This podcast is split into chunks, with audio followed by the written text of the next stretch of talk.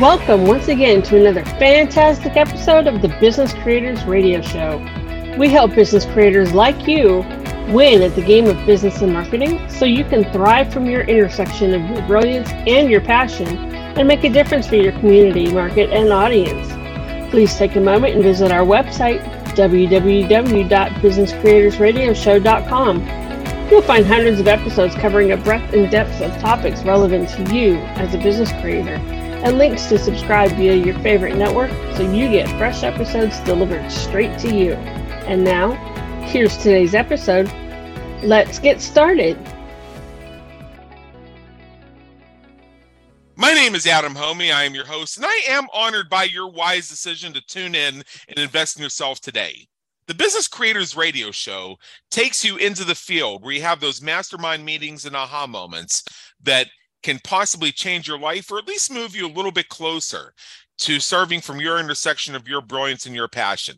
Today, we come to you from my living room. I'm sitting on my purple couch here in my sumptuous apartment in beautiful Las Vegas, Nevada, known to some as the hottest city in America. I'm here with my production assistant, Princess Stella Juliana. She is a domestic short hair black cat for those of you who've not been tuning in regularly. And as an introduction to our new listeners, who are joining us for the first time. We are going to cover a topic that I really love. We've had a few guests on in the past year on this particular subject and this particular, if you want to call it, keyword. And I love the different perspectives about it. And today we're going to take it from an angle that we have not explored yet up until now. So it's about mindfulness and we're going to show you the key to mindfulness. And this is going to be with a focus on how it affects your abilities as a coach and as a leader. This is something we have a lot of coaches who tune in, and most of our audience is involved and interested in some sort of leadership, whether it's entrepreneurial leadership, whether it's leadership in their causes, whether it's leadership among their friends and families. Our guest today, Matt Thielman, works with leaders and change makers to help them live into their purpose more fully and bring their masterpieces to the world. He educates and trains coaches to be world class in their field and help their clients reach their full potential. I'm going to skip over a part of the bio because it's very nice and I actually want Matt to tell the story himself. But I'm going to go to the part where I let you know that he's been a leadership coach since 2016 and he spent the year 2021 as CEO of Palea, if I'm pronouncing that correctly, which is a coaching organization for venture backed founders. After a year of intense growth and hard work, Matt turned his focus back to coaching and other soul work he's called to bring to the world. And it's simply a continuation of what Matt views as a lifelong mission to heal himself, help others heal, and lead others with authenticity. These are things we're going to focus on for part of our conversation today. Matt is also releasing a book uh, coming up April 2023. I believe it's called This is Coaching. He will correct me on that in a second if I'm wrong, but let's get to that point now. Matt Thielman, come on in. The weather's fine. Hey, thanks, Adam. You were 100% right about everything you just said. Oh, no correction dang. needed. Well, yeah. dang, I'm going 100 for 100 here. All right. So, the reason I cannot read off your entire bio is because it's so impressive that I'm not sure I'm worthy to be in your presence. And this is my show what we like to do here before we dive in and matt if you've ever if you checked this out at all before you hopped on uh, you might have seen this the very first question is always i read your official bio fantastic great stuff honored to have you here but let's hear a bit from your perspective a little bit about your story about what's brought you here today serving from your intersection of your brilliance and your passion and go yeah cool thank you eh, the honest truth is um a lot of the journey only makes sense when I look backwards. And okay. um, and so today, kind of where I am today is that I'm about to launch a book for coaches. Um, it's related to two of my missions in the world. One is um, for every founder in the world to have a coach, and I can talk about why that is one of my missions. It's uh, it's related to how this idea of mindful leadership came to me a number of years ago. And my second mission is for every coach in the world to be world class.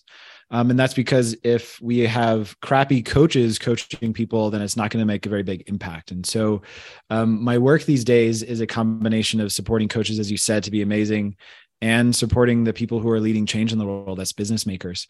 Um, the journey here started uh, when I was young, and I was interested in spiritual stuff that people my age weren't really uh, known to talk about.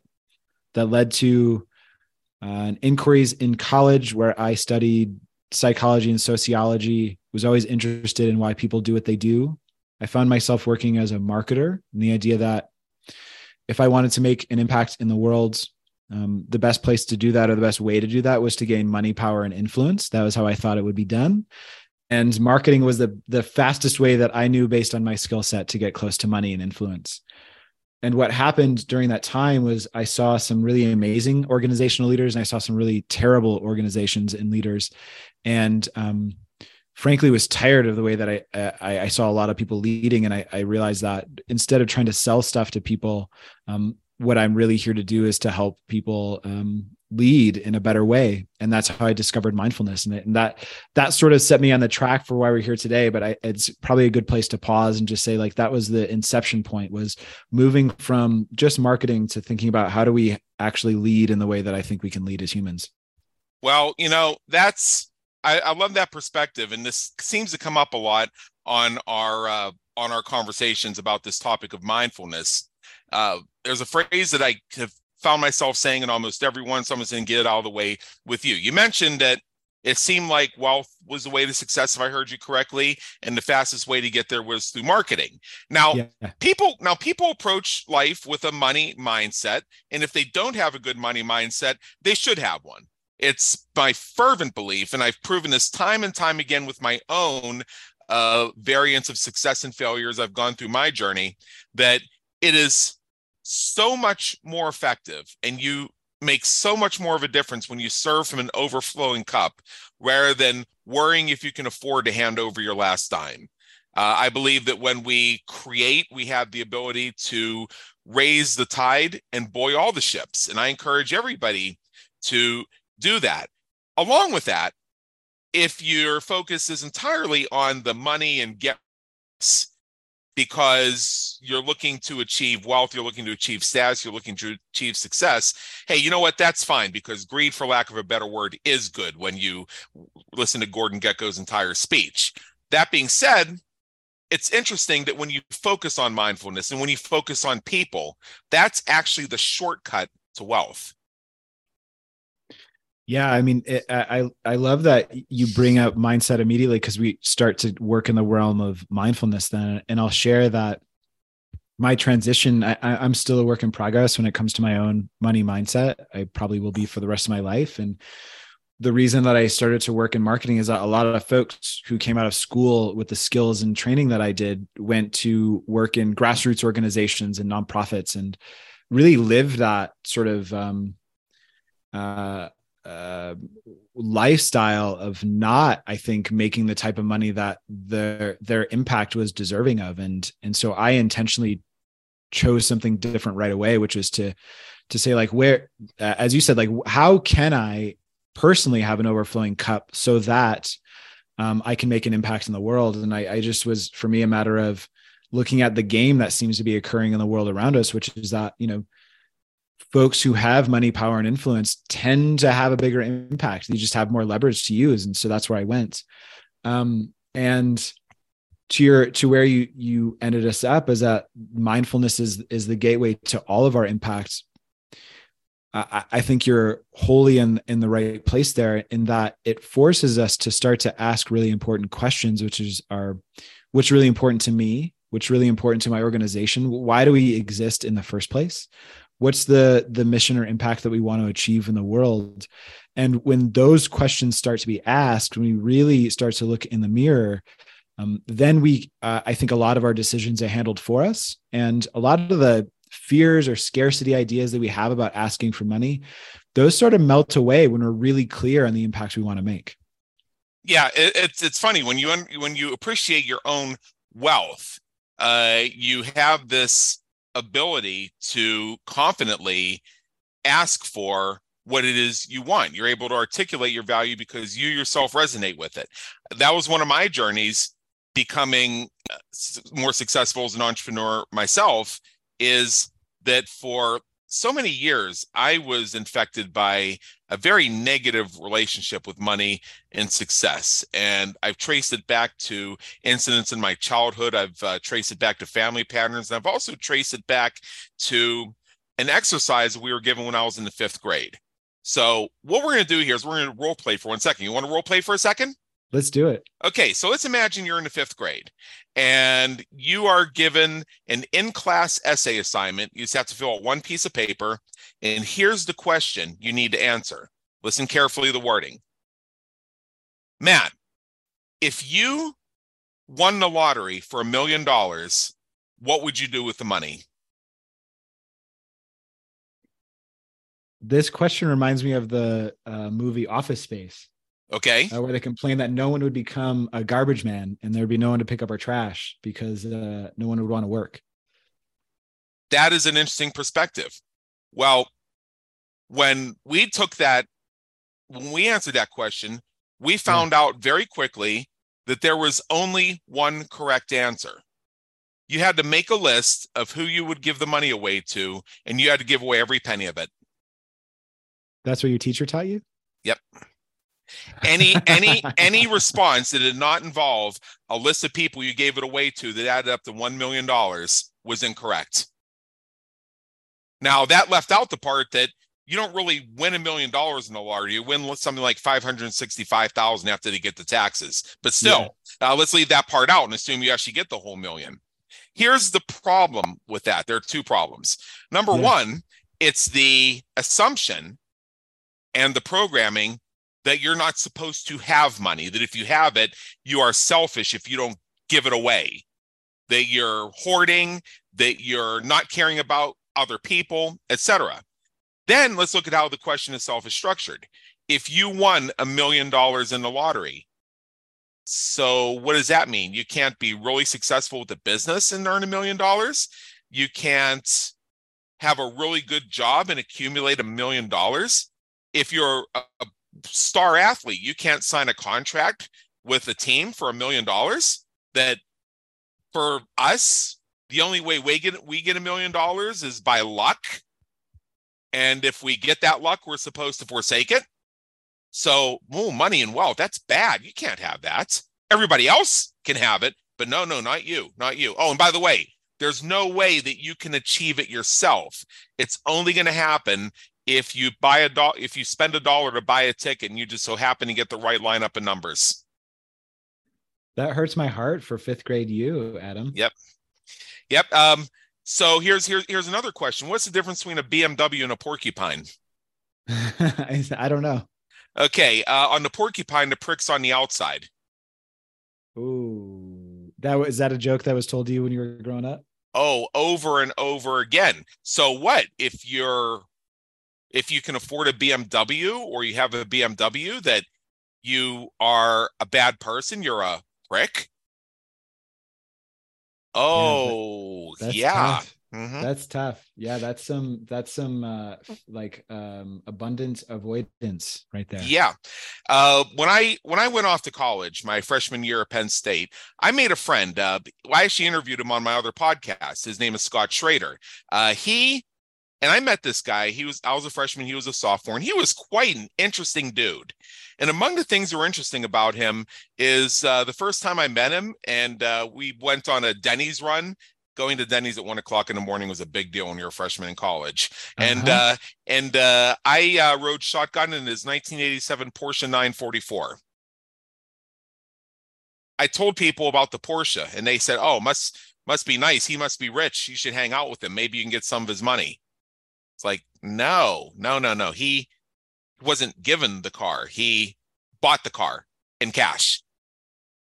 He paid $10,000 for the 1987 Porsche 944. This was 1994. It was a seven. It was a seven-year-old car, and it depreciated to the point where it was worth about ten thousand dollars. Before that, he had a Corvette and a Camaro, both of which he paid for out of his own money. And if you go to my other podcast, you find that episode, he tells you the story about how that ownership of that vehicle introduced him to so many opportunities and so many networking connections that facilitate him through life. And also a story of how he got to the place at that very young age to be able to raise his own capital to do that. So it's again, also interesting. yeah, but when I yeah, but when I told the story, there was just a complete lack of belief that it was possible that a 19 year old could pay for cash for a car like that. It, it, it, was like outside people's comprehension that either you were a rich kid and your parents bought it for you, or that's the only way you could possibly have it. There was no such thing as you could be that age and actually come up with that much money.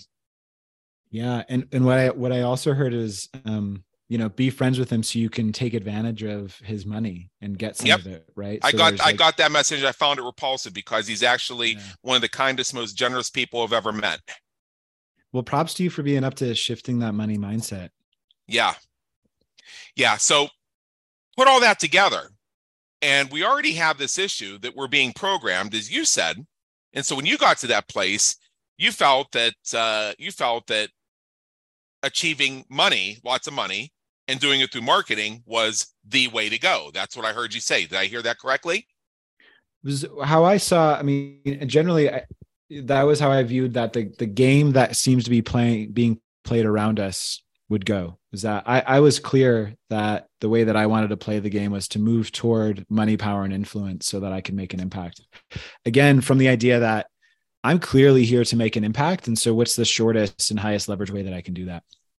Yeah, certainly, certainly. Now, now let's contrast this with another message I got, and this is when I was in MBA school uh, at, at Duquesne University.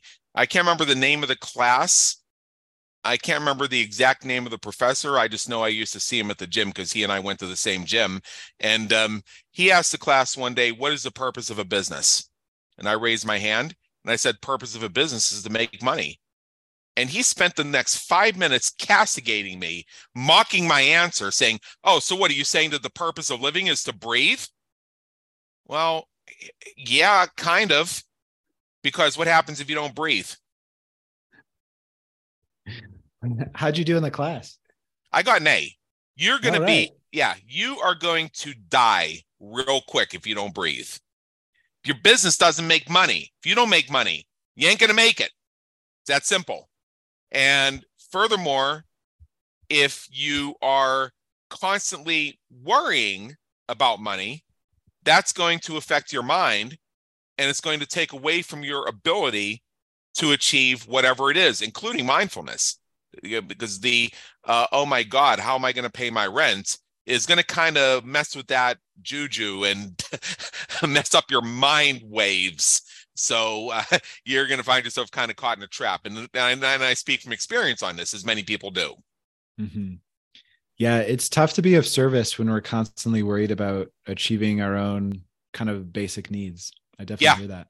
Yeah, Maslow's hierarchy is very important, particularly that lower level. I mean, um, you uh, people sometimes wonder how certain politicians keep getting elected over and over again. I looked into this and I noticed a trend that you know the old thing of congress has you know congress for example uh, tends to rate lower in popularity polls than root canals but people keep electing their same congressperson their same senator over and over again. And they say well yeah all the other ones suck but mine's awesome. You know what makes theirs awesome? They What's deliver that? goods for the community. Uh, patronage money money they get the they they they get the bills passed. They get the projects in. They get the roads built. Uh, hurricane comes, that road is fixed. That bridge is back up. Your power is back on. So the thread is that yeah, your your person's probably as bad as the other 534 uh, by however you measure that, but they're taking care of your lower level Maslow's hierarchy of needs. People aren't going to give that up. They're not going to take a chance. Yeah, that's interesting. I uh I hadn't I hadn't uh I, I mean for personally I think about like when when politicians are doing their best, they're uh, yeah working on behalf of their community. Yeah. When they're do when they're doing their best. And sometimes you have to be flexible with the terms working on behalf of the community. But that is often what it comes down to. They see their constituents see that with that person and their influence in the legislature or whatever body they're on, they can bring home the bacon if they change that person, now they're going to have a junior representative who's not going to have the same clouts and they're not going to get the same deals when it's time to slice up the pork. It's that simple. I didn't. Uh, I didn't expect we'd be we'd be talking about Congress when I hopped on today. This is a joy. Yeah, well, um, well, that was my whole point about it, and I wanted to lay a little bit of a foundation about some of the things that we deal with on a day-to-day basis that can influence our mindfulness in ways that we don't recognize. Programming we got as we've received as we've come along, um, being told what the game was, given an understanding of what the game was, uh, and seeing how we strive for these things, and yet we feel that sometimes the deck is stacked wholly against us. So we find ourselves buying back into those same patterns and those same cycles of, well, that may be for some people, but I'm just me.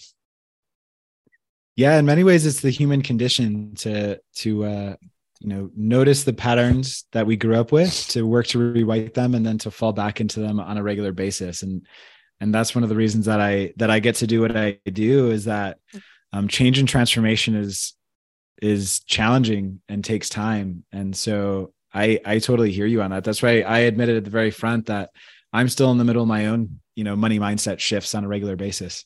Yeah, yeah, and you also mentioned uh, your lifelong mission to heal yourself and help others heal. Isn't that part of what we do as coaches and leaders?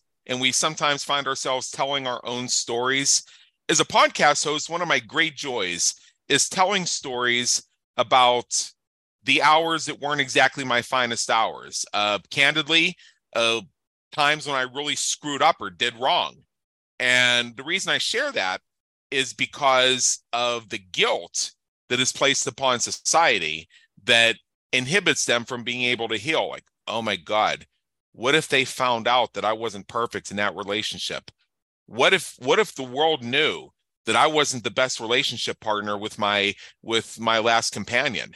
What if they found out my marriage wasn't perfect and part of it was my fault? Oh no.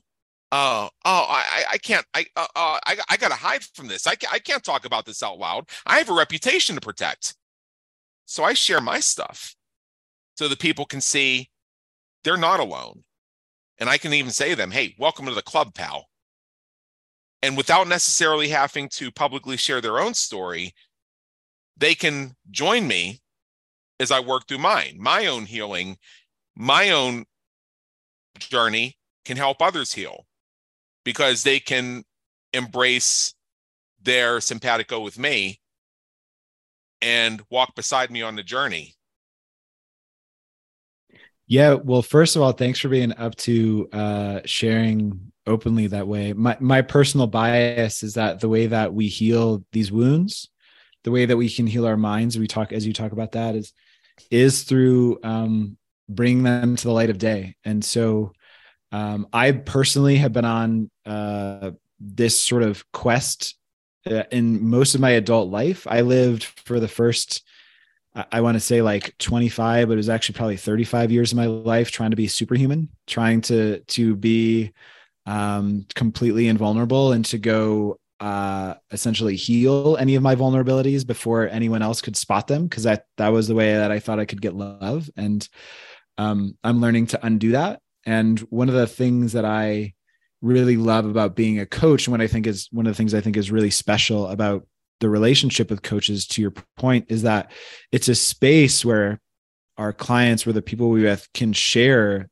those parts of themselves that they would be unwilling or afraid to share anywhere else in the world so that they can be brought to light so that they can love and accept and and kind of move through those things um, that are generally getting in their way all of us have intellectual junk food mine uh, mine includes cat videos playing tetris uh, playing online poker and watching old clips of the Steve Wilkos show.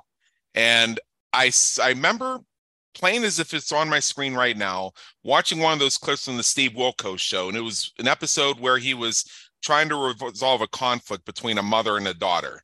And it got really dramatic and ended up backstage. And I remember what he said to the daughter when she was saying, "Oh, I, oh, my family's so dysfunctional, we can never fix this." And he said, Every family is dysfunctional. My family is dysfunctional. If there weren't dysfunctional families, I wouldn't have a job. I love that. Yeah. And, here, and here's and, and here's what I got out of it. Uh, when I see family patterns that tend to gloss over that and create these Norman Rockwell images of family harmony that never even existed, I see that that's where some of the worst toxicity comes up because problems get swept under the rug, things happen over and over again, and resentments simmer. I mean, sometimes sometimes it's easier. Now, now my now my mother's not a drug addict by any means. I mean, she smoked for a lot of years, but she never did drugs. But uh, but uh, yeah, but let's say your mother was a drug addict. I mean, it would be it. Uh, I mean, think think about it. Is it liberating to say, yeah, you know, my my mother was a nut and she she was constantly snorting coke, but uh, I tell you, uh, she was there for me at every single one of my soccer games. It allows you to give a nuanced view that, that enables you to accept her as the human being she was, the beautifully imperfect human being she was, and separate those things that might have been traumatic for you so that you have the opportunity to enjoy the parts that were beneficial for you. You got it, my man. I mean, I, I think um, the the secret to to growth in life is being able to hold both of those perspectives as truth at the same time, and that's a really challenging thing to do for many of us. Yeah, I found some of the healthiest families are the ones where the kid can say, "Yeah, my dad's a real fuck up, but I love the guy." Yeah, I, I have a good yeah. friend. Uh, I have a good friend who's who's. And, and, and, and, to be clear, my dad's not a fuck up. He's a wonderful man. So, and yeah. I have, and I say that because uh, one of the blessings of me doing podcasting is my parents actually tune in and they finally understand what I do for a living. Oh, amazing! Yeah, that's, that's also the gift of you sharing. Yeah, that, it uh, it reminds me. I have a, I have a good friend who's a therapist, and she said one of the the the like signs of healing from a kid is when they can say, um, "Mom and Dad, you didn't do good enough, um, and I love you, and that's okay." And like both of those things can be true. Like you yeah. did your best and it wasn't good enough. Like that is actually a sign of a true, like deep relationship of like, like it is true that we're always all trying our best. And it is also true that sometimes we don't do very great. Yeah.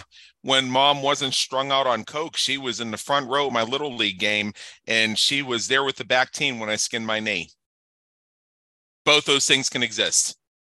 Yeah. Yeah. And there and there are kids who have parents who you know by by every other measure um, we're at work making money for the family and never there at little league games right? And it's the same it's the same sort of can you hold both of those as true? Yeah. Yeah and it's also possible if you had workaholic parents uh, who were never there to uh, also embrace the fact that uh, that was the best way they could care for you. Yep yep. And it's it's, it's, it's, it's possible to have both yeah, it's yeah. it's not it's not it's not easy. You wish yeah. your parents were around because when you're a kid, you cared more about your parents being there than necessarily how much money they gave you. But at the same time, you come to appreciate that that was they were doing the best they could to help you have a better life than they did. And and to kind of hold us back to where we started in some of the work I do is we all just get to excavate that as adults. We're all yeah. in the workplace. We're all leading, we're all doing that thing, but oh, and we all have all of this baggage from childhood, right? And so yep. Um, our boss, our coworker, someone who works for us, they're all going to trigger these these sort of memories and mindsets and experiences we have from growing up. And that's the work that we get to do as coaches, and that's the work that we get to do if we have a mindfulness practice is to excavate and work through that and say like, oh yeah, that little me who is devastated because um, my mom was doing drugs or my dad wasn't able to make it to to little league like that little me is is um, deserves to be honored and i can love my parents and like all of that can be true and that's really challenging and then and then uh, how do i use that now to inform how i'm going to lead or how i'm going to work in my day-to-day life all right, so let's transition. You gave me a few points you wanted us to cover when we were having our initial green room chat. So the one, let's just start broad here is yeah. What how does one become a great coach and a great leader? Maybe we've a little bit of foundation for that, but let's hear your definition so the way that we do it is by exactly what we're talking about is working on our own stuff first. So there's an idea that um, as we talked about that leaders have all their shit together that coaches have to have all the answers in order to coach and that stuff that's just purely false. What it is instead is that, that tremendous leadership and tremendous coaching are is a willingness to be in the courageous growth of ourselves which is that I, again, as we just kind of talked about, is that we all have all of this stuff that is holding us back mindset, trauma, old baggage. And to be really good at either one of those is to be in a commitment to working through that in service of someone else or in service of a greater mission. That's pretty esoteric, but what it means is that, like, for example, again, um, say I'm a business leader. Um, I'll just use my own my own company as an example. So uh, I'm growing my own coaching business. When I first started, I didn't want to sell. I had a hard time with that. And in order to be successful, I get to become good at selling. And so courageous leadership or courageous coaching is to be say, okay, great. When when I move toward that thing I want to move towards, which is to get good at selling, I have to go through these obstacles and I'm going to do that. And that to me is the the hallmark of someone who's really good. Yeah. And selling is sometimes the hardest thing uh, when you don't nec- when you don't necessarily have that. Uh, so here's what I say. I say, look, You've got problems. I've got solutions. You want it? I'm going to give it to you. I'm going to make you a great deal, a tremendous deal, the best deal. See, there's this problem and it's about to get fixed. You know the problem. It's a terrible problem, but it's about to go away. Watch this. See your problem? Gone. No more problem. All it takes is a stack of $100 bills. They will do the immediate job. We know where we're going, so let's get there. I like cash. Do you like cash? Let's do cash. Oh, is cash a problem? That's all right. Finance will slice a check. Give them a call. Let them know. You and me, we're doing this. That's like a, a sales cl- pitch and a song in one. I closed. I've closed deals just by saying that. I love I love the clarity of it and and the yeah. way that it just cuts through all of the other stuff because so many of us are so afraid of the truth of which is you need to give me some money so that we can do a thing to solve your problem. Yeah, I mean it really cuts to it and and it also has an element of artful vagueness to it so that the recipient can plug in what what is their problem what do they want to hmm. have solved show them the vision of that disappearing and they just have to do this one thing and it's taken care of everything else is just details and i encourage people to recite this out loud to themselves simply because it enables them to position themselves as a dynamic problem solver. What the problem is, is dependent on who the prospect is. Like when people ask me, so what do you like if I go to networking events, say, oh, so what do you do? You know what? I don't want to answer that question because I think I think it's I think it's actually a self-defeating question. What I want to know is what is the problem my prospect has? What are, what are their goals? What are they looking to achieve? Once I know that, then I know if, and if yes, how, what I do can get them there. Otherwise, otherwise they can just read my business card. I mean that that that's about how effective that is. And you know, and I, I mean I think you're familiar that uh, uh, in whether you agree with the statement or not, you know this is a real thing. That there are folks who carry business cards not to develop contacts, but to get out of conversations. If it's a real conversation, it's heading toward a business deal, they're scheduling their follow up appointment right then and there. But they hand you the card, that's their way of saying sorry, got to go. Yeah, yeah. Sign up for my email list and get to me one day.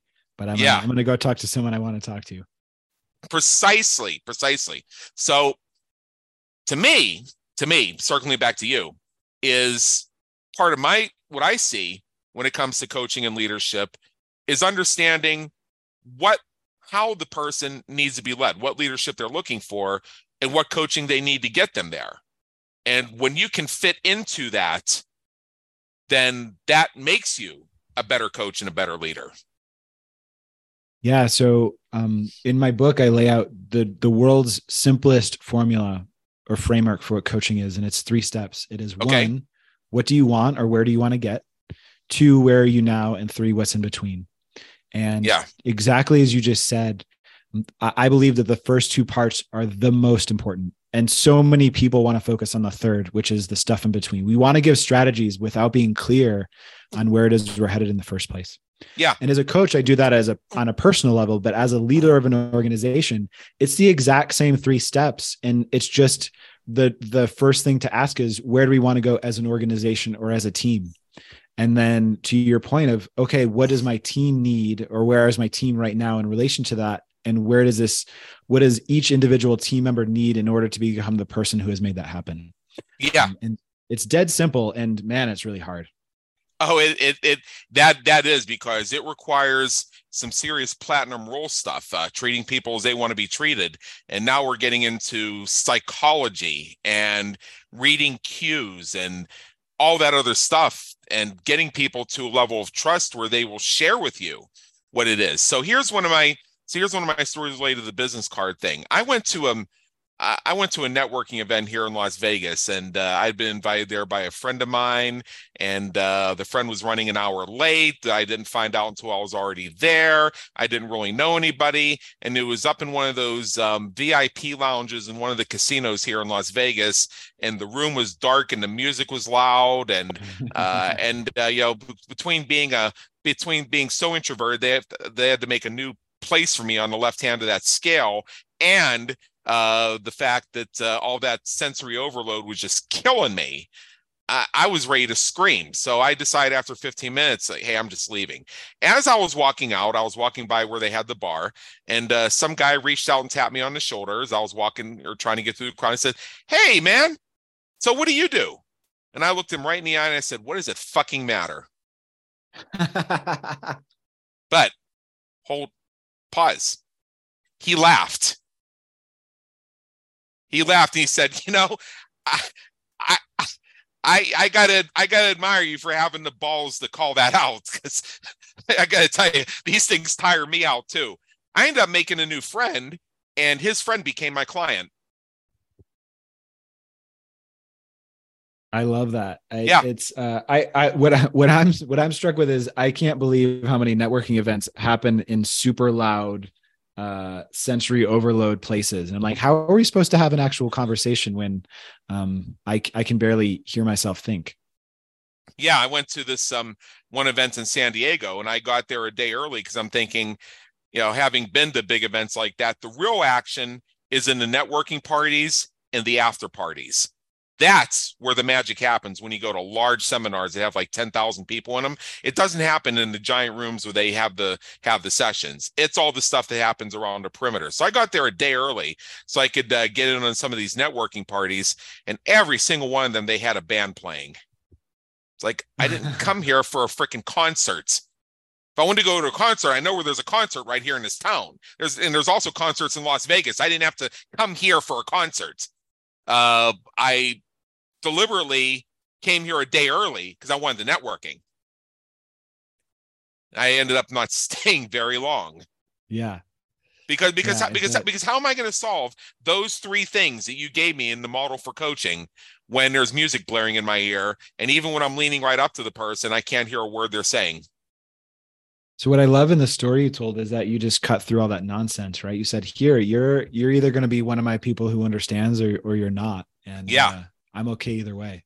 Yeah, and uh, and, and actually, you know what? That was actually just me kind of snapping out of frustration and annoyance, but it caught, taught me a lesson that there's a pattern interrupt within our communications that can break through some of these cycles of bland conversations that do not get to the heart of coaching and leadership. And how do we break through that so that we can achieve the connections that we need in order to be great coaches and leaders. When you said that you're more interested in what problem people have and they're looking to solve, and you don't really like the question of what do you do, how do you, if you're at a networking event, how do you kind of, uh, we'll say like judo that or aikido that back? Oh, I just, I just pretend like I didn't hear their question. and I flip it around on them. Seriously seriously I, I, tell the story when i first joined the rotary uh, we uh, you know we all have name badges. I haven't been to a rotary meeting in a while because my business has just been nuts but uh, and i need to get back to those things but i'll tell you but they have the you know my chapter has the uh, luncheons every thursday and they're, they're, we have name badges. We paid $17 when you join and uh, you and on the badge it has your name but it doesn't identify your company name. You don't get to say your company name. You have to describe what you you have to describe in a word or phrase what your contribution is. So back then I put consultant because that's the only thing that's the only way I could think to describe it in one word. So I had these people coming up to me and say, "Ah, oh, so uh, so Alan, uh, uh, uh Aaron, I, oh, I'm sorry, Adam, uh, what kind of consulting do you do? And I would just pretend like I didn't hear that and turn the conversation the other way. About a month after I joined, I became the author of the international Amazon best-selling Groundhog Day is an event, not a business strategy.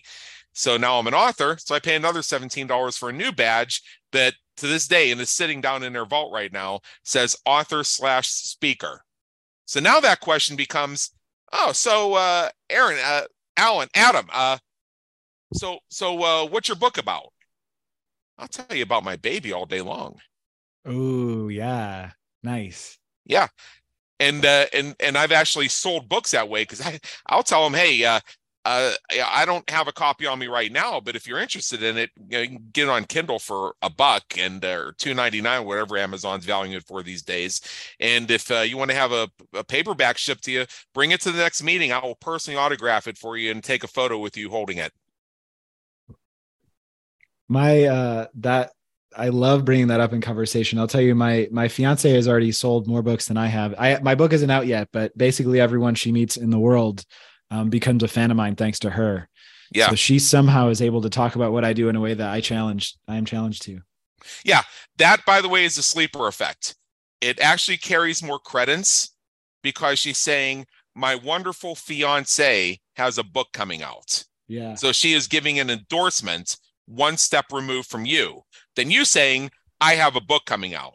Now, yeah, she's your fiance, so she's probably uh, I mean, I'm sure you have an awesome relationship, uh, you know, she's your fiance and she's uh, committed to, I'm going to spend my life with this guy, that she's probably saying nice things about you. We can take that to the bank and expect the, the check to clear.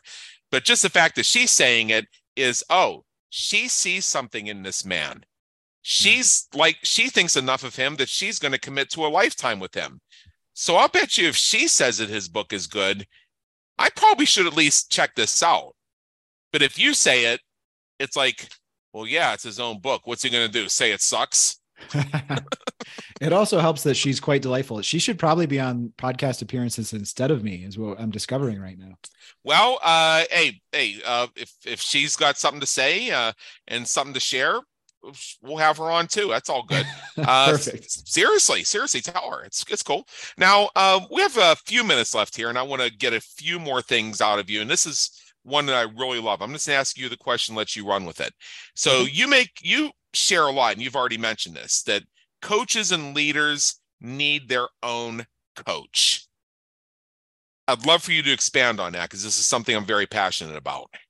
Yeah, it's very clear to me and has been since early in my days as a coach. And, and I'll, I'll, I'll just share that it took me about two years of coaching before I hired my own coach. But once I started to really get into it, I started to realize the value. And um, the way that I'll put it simply is that if we're doing really good work as a coach, and in a minute I'll talk about leaders, but if we're doing really good work as a coach, what that means is that our clients will be up to really big things in the world. They will be doing things that challenge both their idea of what's possible and our idea of what's possible. And if we as a coach, um, if I as a coach don't believe that my client's idea is possible, then I'm not going to be able to support them in the way that they deserve. And so, what that means is that it's my responsibility to constantly be in my own growth process so that I can support my clients in the thing that they want to do. So, that's part one. Part two is that if I'm doing good work, my clients are going to have their own triggers come up, the stuff that we talked about, that baggage. Yeah. And their baggage is going to trigger my baggage because I'm a human. And Bang. so it's my responsibility yeah. to um, go and get supported in that from a coach. So this isn't about uh, coaches to grow my business. This isn't about coaches so I can be a better marketer. This is about coaches to support me in my own growth and transformation. Um, yeah. And the same is true if I'm an organizational leader. If I have a team of people, I can rest assured that at least one of them is going to be a pain in the ass to me. And yeah. not because they're a pain in the ass, but because I think they are. And so then again, it's my responsibility to go get supported so that I can be the leader that they need in order to grow. Yeah. Sometimes within organizations, I am that pain in the ass. Yeah, me too. That's why I have to work on my own. Exactly. precisely. precisely. See, for me, uh, the epiphany was this happened many years ago, is I went to my coach um, asking for help, his help with uh, a negotiation I was working on. Mm-hmm. And he gave me some guidance on it that was actually better than I expected. Like he's like I didn't even get a chance to fully explain it to him before he cut me off and gave me the answer. Like he already knew where I was headed and he uh-huh. knew the destination. He just handed it to me. And I thought, holy hell, you not only gave me what I needed, you made this about 10 steps easier. Yeah, I, I then, often say, oh, go yeah, ahead. Okay. That, and, and then it occurred to me if somebody else had come to me and wanted coaching on that same issue, I would have given them the same answer my coach did. However, I couldn't see it for myself because I was on the train in the dark tunnel, seeing that little pin of light way at the end. Whereas my coach was outside looking in and he could actually see more of the train than I could. Yeah, that's exactly it. And I, I say uh, this is even in my book that no one needs a coach. It's important for every coach to understand this. No one needs a coach. And most people don't have a budget set aside for a coach. So we just need to understand that, that that's sort of just just true. And while no one needs a coach, it is way faster, way less painful, way less suffering to go through the growth process of life or to your point to handle a something like a negotiation if we have a coach. And so you know to your point about selling earlier is like here you have this problem. Your problem is simply that you're a human. And if you want to make humaning a lot easier work with me. Yeah. I uh you might want to rush to the trademark office on that one because that might show up on one of my websites at some point fairly soon. you can have it. It's free. It's free. All right. Uh, let, let's you and I do a share and share alike on this one. Okay. All right. So so we made a deal, a tremendous deal, the best deal. We worked it out one on one. So uh, that's awesome. I love doing this. So uh, there's one other topic that, uh, and if we have time for another one beyond this, that's great. But there's one more I really want to nail down here. And I think it's kind of a synopsis or bringing together some of the threads that we have hanging down and some of the loops we've opened over the course of our conversation is the whole principle of marrying your body, mind, and soul as a leader and coach. Because when you are a coach and a leader, it's really not a job. You're all in. Yeah. So I, want to say first that not every coaching conversation gets into the world of soul or spirit. Yeah. Most of mine do, but that isn't a requirement. So for anyone who's listening who says like, you know, I don't want to talk about all this spiritual woo nonsense, you don't have to. You can go work with a coach and and not not get into that. My personal bias and my personal opinion and belief is that when we are on an entrepreneurial journey, we are on a spiritual journey. And this whole life is a spiritual journey. We're here to grow and to develop spiritually. Yeah. And what that means is that we are a divine spirit who happens to be in this human body form right now that has a mind and a body and spirit. It's all there. And so, um, what that means for me is that, again, it's our responsibility to care for all of them because the I, I believe that the mind and the body are both doorways to getting connected to spirit. And so you know that there is a reason that historically people do things like fasting or intense workouts uh, or heat and cold exposure nowadays or breath work through their body in order to touch spirit or they do things like mindfulness meditation or other meditation to go through the mind to access spirit. So both of those are doorways but the idea is that my idea is that we are always in the in the pursuit of growth and transformation. And that's just what it means to be a human. And so inevitably if we're building a business if we are already all those three of those things um, we have to look at all three of those things if we want our business to be most successful. So that's my yeah. view on it. Yeah absolutely. So I've really enjoyed this conversation. This is fantastic. And for all of our listeners, subscribe to the Business Creators Radio Show, download this one, and listen to it a couple times. There is gold in them thar hills. Now, I do invite everybody, and if you have anything else you want to add to this, add it to it afterwards. But I do want to invite people to visit your website, which is at goldenbristle.com. G O L D E N B R I S T L E dot com. And if you missed that, there's an easy way to fix it. Come to our website, look in the notes, and click. So when you visit this website, you're going to discover what it's like to work with Matt. You'll he has some courses available. Uh, he's got a great blog you might want to check out, and uh, also uh, he's uh, got a newsletter that he sends about twice a month. I'm probably going to sign up for that myself because every little bit helps. So, is there anything else you have for our listeners? Any other invitations or anything like that? That was great. Thanks, Adam. Uh, the one last thing that I'll add is that my my book this is coaching it comes out on april 4th for the first day and i think maybe the first week the kindle version will be on extreme discount if you're a prime member it might even be free i don't yeah. know how amazon works but it's going to be super discounted um, we're really excited for that and the book is written for coaches but I also think that it's it's it's really can be valuable for anyone who's in a leadership position or interested in this idea of transformation and growth. There's so much in there and so many tools that I think are applicable all the time. I'm really excited for people to read it. Awesome, awesome. So I'll just say I'll just remind you again that you want to check out Matt's book uh, which is called This is Coaching, comes out on April 4th, 2023. Another reason to get on that mailing list. Uh, so, Matt, thank you so much for being with us today. It's been an honor, and believe me in education. Oh, Adam, this has been a real pleasure for me too. Thanks so much. We trust you enjoyed today's episode of the Business Creators Radio Show. Check out our previous and upcoming episodes on our website at www.businesscreatorsradioshow.com. While you're there, be sure to subscribe via your favorite network so you get fresh episodes delivered straight to you. Until next time, have a great day. Take care.